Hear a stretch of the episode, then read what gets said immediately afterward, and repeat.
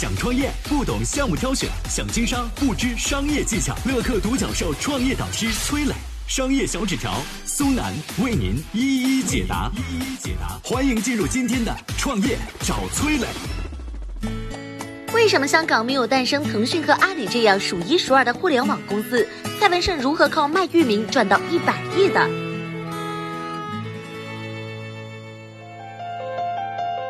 有请崔磊，有请崔磊。你有没有想过啊？中国最顶级的互联网公司为什么都诞生在内地呢？腾讯、百度、阿里巴巴诞生的时间都在两千年左右。那时香港的教育水平、经济水平都是高于内地的。为什么香港没有数一数二的互联网公司呢？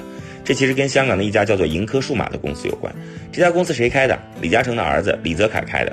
据说在一九九九年啊，香港人也认可互联网就是未来，他们专门划了一块地方，要建一片高科技数码港。专门布局互联网。作为李嘉诚的儿子，这个李泽楷凭借碰硬的实力把这块地拿了下来。但拿下这块地之后呢，他既没有去呃招商招来什么国际互联网企业，也没有支持本地互联网人发展，而是什么呢？炒作概念，炒贵地皮。简单的说，就是借互联网的名义干开发商的事儿。站在风口上的盈科股价是顺风而起，从一毛钱一直涨到了二十多块。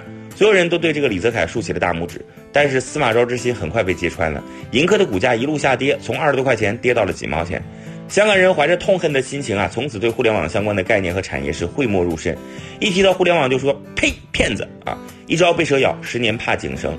香港因此错过了 PC 互联网和移动互联网的两波机会。一九九九年巅峰时的李泽楷拿出了两百二十万美元投资了马化腾的公司，占到了腾讯百分之二十的股份。但是这个李泽楷并不懂互联网。两年之后呢？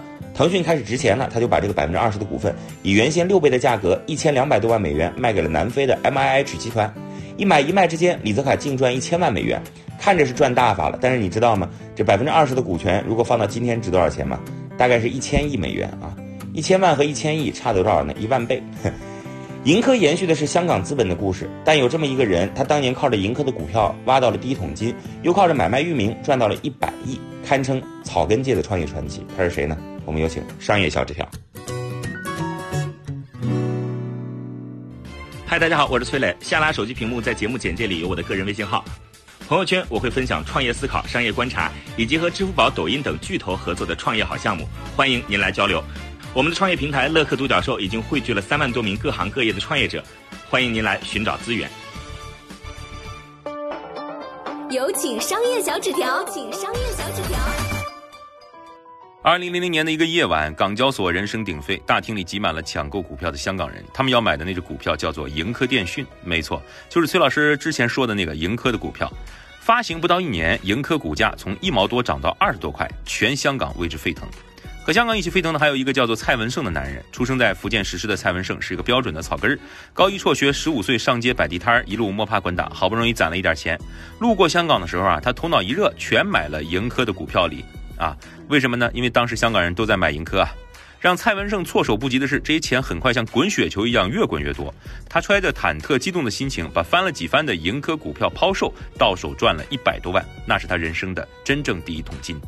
赚到钱的蔡文胜开始琢磨新生意。有天他翻报纸看到一则新闻，说外国有一个域名被拍卖出七百五十万美元。蔡文胜当时拿着报纸的手都在抖啊！哎呀，这搞点关键词儿，花个百来块钱注册成一个网址域名，那么等这个域名值钱以后卖出去，这不是约等于空手套白狼吗？说干就干，买来电脑开始琢磨。那问题来了，那什么词儿适合注册域名呢？啊，民以食为天，他决定啊，先从农产品下手。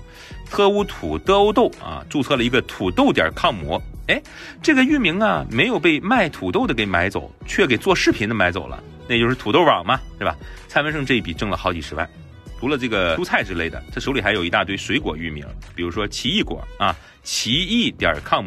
哎，这些域名呢，后来又被百度啊以一百多万的价格买走了。干嘛呢？百度下面的爱奇艺嘛，是吧？奇异点 com，只要拼音学得好，草根也能当大佬。据说呢，光蔡文胜手里这十几万个域名，当时就值一亿美金。攒到钱的蔡文胜摇身一变成了投资人，如今他的身家早已过了百亿。据说盈科是一个让全香港心痛的词儿，因为大部分香港人都在这上面亏过钱。历史是一个轮回，炒作概念从未消失，但是在一场场轮回当中呢，总有像蔡文胜这样野心勃勃的年轻人恰到好处抽身而退。你会是下一个蔡文胜吗？我是崔磊。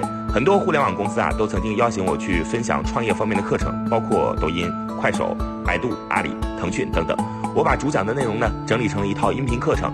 这套课程啊，包含了创业怎么找合伙人，怎么找到投资人，怎么制定正确方向，怎么组建自己的团队等等。